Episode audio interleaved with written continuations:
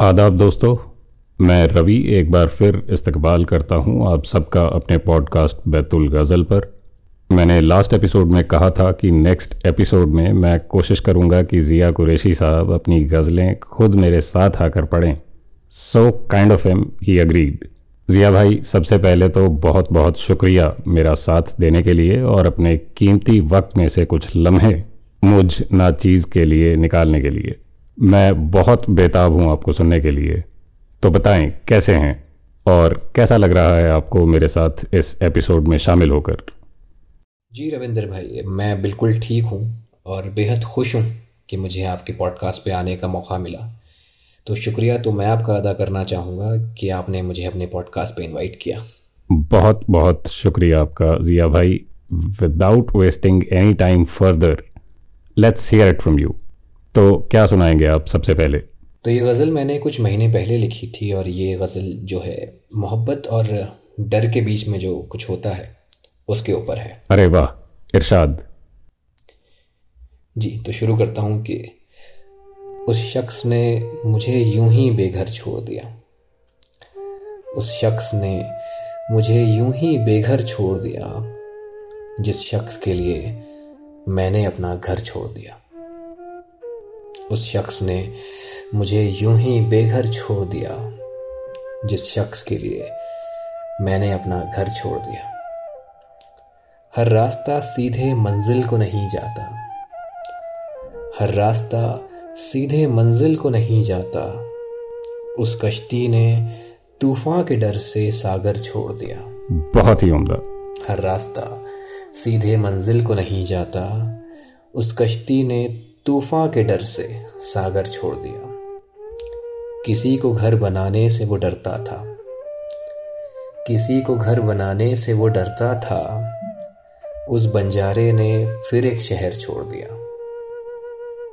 किसी को घर बनाने से वो डरता था। उस बंजारे ने फिर एक शहर छोड़ दिया। वादे करके उन्हें निभाया भी जाता है। वादे करके उन्हें निभाया भी जाता है। वो हम सफ़र क्या जिसने सफ़र छोड़ दिया। वादे करके उन्हें निभाया भी जाता है। वो हम सफ़र क्या जिसने सफ़र छोड़ दिया। यहाँ से कोई भी रास्ता तेरी तरफ़ नहीं जाता। यहाँ से कोई भी रास्ता तेरी तरफ़ नहीं जाता। शायद ये जानकर ही तूने मुझे इधर छोड़ दिया। शायद ये जानकर ही तूने मुझे इधर छोड़ दिया। सुबह अल्लाह जिया भाई, बहुत खूब बहुत खूब। आई एम श्योर मेरे लिसनर्स को भी आपकी गज़ल उतनी ही पसंद आई होगी जितनी मुझे आई है। आगे बढ़ता हूँ दोस्तों, एक गज़ल के साथ, जिसे अताउल्ला खान साहब ने कोक स्टूडियो के साथ एक ट्रैक में पढ़ा था कुछ साल पहले। And I simply loved it क्यों तू अच्छा लगता है? वक्त मिला तो सोचेंगे। क्यों तू अच्छा लगता है? वक्त मिला तो सोचेंगे। तुझ में क्या क्या देखा है? वक्त मिला तो सोचेंगे। सारा शहर शनासाई का दावेदार तो है लेकिन, सारा शहर शनासाई का दावेदार तो है लेकिन, कौन हमारा अपना है? वक्त मिला तो सोचेंगे। हमने उसको लिखा था, कुछ मिलने की तदबीर करो। हमने उसको लिखा था, कुछ मिलने की तदबीर करो। उसने लिखकर भेजा है। वक्त मिला तो सोचेंगे। मौसम, खुशबू, बाद सबा, चाँद शफक और तारों में। मौसम, खुशबू, बाद सबा, चाँद शफक और तारों में। कौन तुम्हारे जैसा है? वक्त मिला तो सोचेंगे। या तो अपने दिल की मानो या फिर दुनिया वालों की। या तो अपने दिल की मानो या फिर दुनिया वालों की। मशवरा उसका अच्छा है वक्त मिला तो सोचेंगे। क्यों तू अच्छा लगता है? वक्त मिला तो सोचेंगे। बहुत खूब बहुत खूब रविंद्र भाई बहुत अच्छी गज़ल सुनाई और बहुत उम्दा अंदाज में आपने ये गज़ल सुनाई। तो बहुत अच्छा लगा सुन के। शुक्रिया भाईजान वापस आपकी तरफ़ आता हूँ। दोस्तों ज़िया भाई बेंगलोर से हैं और आईटी कंसल्टिंग में काम करते हैं। ज़िया भाई, मैं ये जानना चाहता हूँ कि ये शायरी लिखने का ख्याल कब और कैसे आया? जी, अगर लिखने की बात करूँ तो लगभग पिछले छः या सात साल से मैं लिख रहा हूँ। और शायरी सुनने का शौक़ था तो फिर लिखने की कोशिश करी। पहले वो जो दो दो लाइन के शेर होते हैं, पहले वहाँ से शुरुआत करी और उसके बाद मैं गज़ल की तरफ़ बढ़ा। हालाँकि इतने साल हो चुके हैं, लेकिन अभी भी शायद मैं अपने आप को शायर तो नहीं कहूँगा, क्योंकि जो इतने बड़े बड़े शायर रह चुके हैं और जो उनका अंदाज़ होता है, वो अंदाज़ शायद अभी भी मेरे अंदर नहीं आ पाया। लेकिन दिन ब दिन उनसे सीखने की और लिखने की कोशिश जारी रहती है और इसी कोशिश में सात साल गुजर चुके हैं और उम्मीद है आगे भी वक्त गुजरता जाएगा। क्या बात है। I wish you a very good luck और मैं चाहता हूँ कि आप ऐसे ही लिखते रहें और जल्दी ही आपकी रचनाएँ सारी दुनिया तक पहुँचें।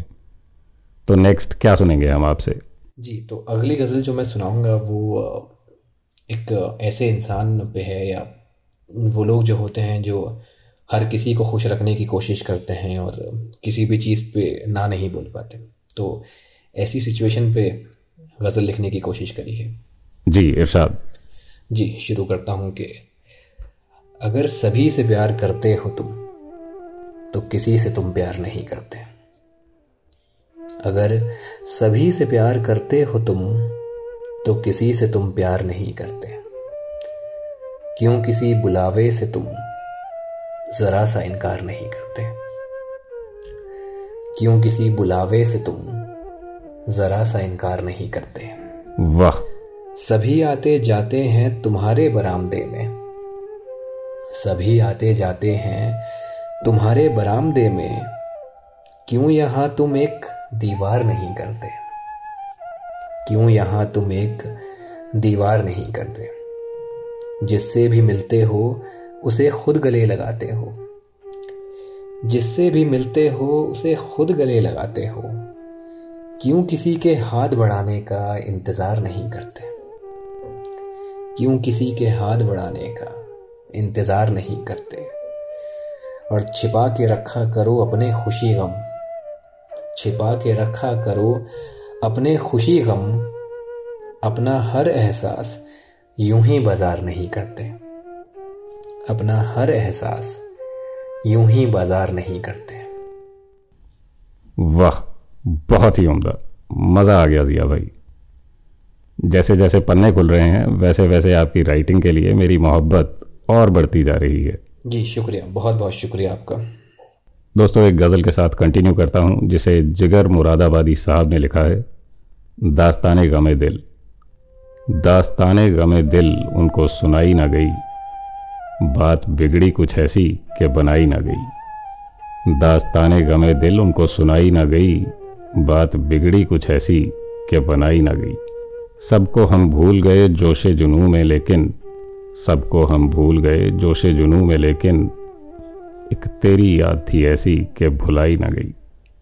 इश्क पर कुछ ना चला दीदाए तर का काबू। इश्क पर कुछ ना चला दीदाए तर का काबू। उसने जो आग लगा दी, वो बुझाई ना गई। पड़ गया हुसने रुखे यार का परतव जिस पर। पड़ गया हुसने रुखे यार का परतव जिस पर। खाक में मिलके भी इस दिल की सफ़ाई न गई। क्या उठाएगी सबा खाक मेरी उस दर से?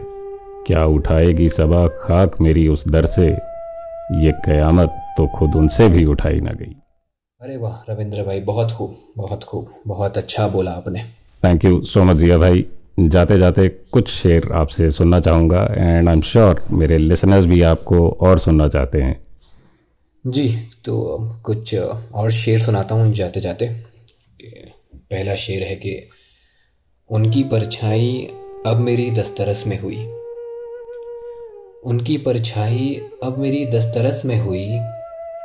ये ज़रा सी बात मगर कई बरस में हुई। वाह।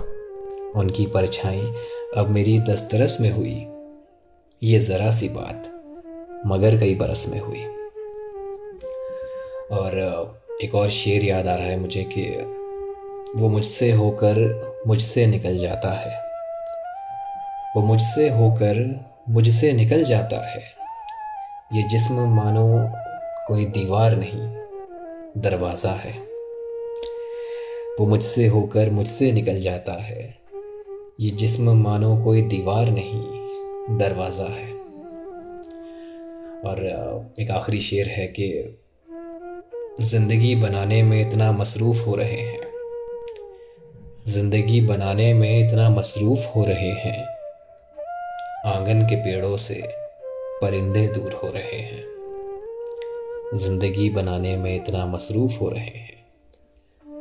आँगन के पेड़ों से परिंदे दूर हो रहे हैं। वाह रूह तक पहुँची आपकी आवाज़ ये भाई, सच में। बहुत बहुत शुक्रिया मेरे लिए इतना वक्त आपने निकाला। मैं चाहूँगा आप फिर से कभी मुझे ज्वाइन करें पॉडकास्ट पर और अपनी खूबसूरत आवाज़ और अपने खूबसूरत अंदाज में और भी गज़लें, नज़में और कहानियाँ हमें सुनाएँ। जी, मुझे मुझे भी बहुत अच्छा लगा और आपके पॉडकास्ट में आके आपसे बात करके आपको सुन के बहुत खुशी हुई और मैंने अपने भी लफ्ज़, अपने कलाम लोगों को सुना पाया। बहुत अच्छा लगा और हाँ उम्मीद रहेगी कि इसी तरीके से आपके साथ मैं अगले पॉडकास्ट में भी जुड़ पाऊँ और लोगों तक हम अपने लफ्ज़, अपने कलाम पहुँचा पाएँ। और हाँ जाते जाते आपसे भी और बाकी सबसे भी यही कहना चाहूँगा कि अपना ध्यान रखिए और सलामत रहिए। शुक्रिया। हमारे साथ जुड़ने के लिए शुक्रिया दोस्तों। अगले एपिसोड में जल्दी मुलाकात होगी। तब तक पॉडकास्ट को फॉलो करना ना भूलें। कोई खास फरमाइश भेजना चाहते हो तो मेरे इंस्टा हैंडल का लिंक आपको एपिसोड के डिस्क्रिप्शन में मिल जाएगा। खुश रहिए, सलामत रहिए, सेहतमंद रहिए।